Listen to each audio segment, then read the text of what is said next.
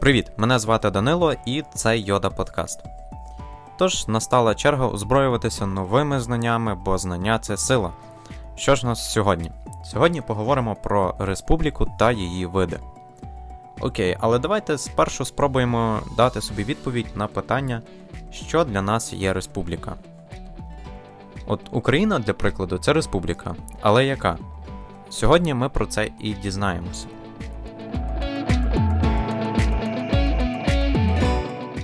Республіка це форма державного правління. В республіці найважливіші органи держави формуються шляхом всенародного голосування. Виділяють три види республіки: парламентарні, президентські та змішані. В залежності від виду республіки, в ній залежить вплив чи то президента, чи то парламенту. Від виду республіки залежить, хто має більший вплив в державі президент чи парламент. Ось, наприклад, Сполучені Штати Америки це президентська республіка. І там багато обов'язків та прав покладено на президента. А у парламентарній республіці перевага навпаки надається більше парламенту, а президентові виділяється небагато повноважень. А вже ж, вони будуть суттєвими, але ну такими, тобто другорядними, можна так сказати. Тому ми маємо такий от мем, як е, президент е, Німеччини. Та?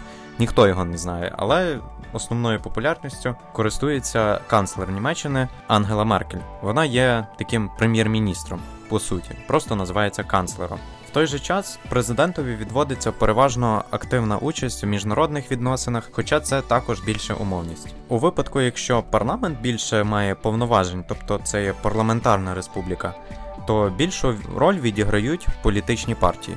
А яка в нас в Україні республіка? Ага, в Україні в нас республіка не парламентарна і не президентська, а змішана. Змішані республіки поділяються також на два види: перший парламентарно-президентська, тобто більше домінування має парламент. І друга це є президентсько-парламентарна, тобто президент має більше впливу. Зараз Україна це парламентарно-президентська республіка. Спитаєте, а чому в нас президента обговорюють більше? Ну, це теж питання, можна сказати, для окремого подкасту.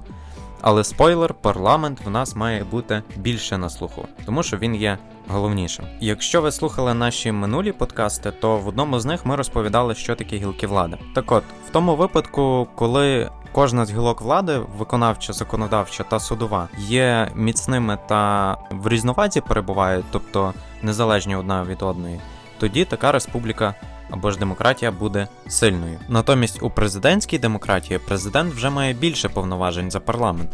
Тоді така республіка приречена на загибель. Звичайно, загроза є, адже це влада. Саме тому вигадали систему стримувань та противаг. Так, президент може розігнати парламентарну тусовочку за порушення правил поведінки, а парламент, в свою чергу, може залюбки відправити нового останнього диктатора в процес імпічменту. Звісно, це все можливо лише в республіці закону, а не понять.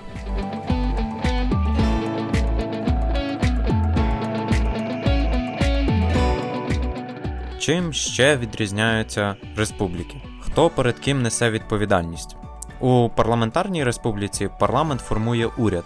З цього випливає, що уряд відповідає перед парламентом. У президентській республіці уряд формує президент і в разі чого саме від нього в уряд летітимуть камені. А як у змішаній республіці? Тут відповідальність в уряду спільна, бо його формують президент разом з парламентом. До прикладу, в Україні кількох міністрів призначає президент, а інших парламент. Здавалося б, що може піти не так в змішаній республіці. Знову ж таки, хтось може захотіти отримати більше влади нечесним шляхом.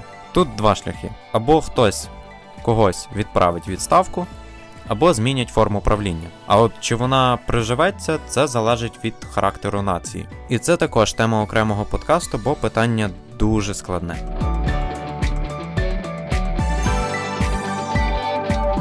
Ми своє завдання виконали. Розповіли про види республік. А вам пропонуємо поміркувати, чи потрібно Україні змінити вид республіки, і який від цього може бути профіт.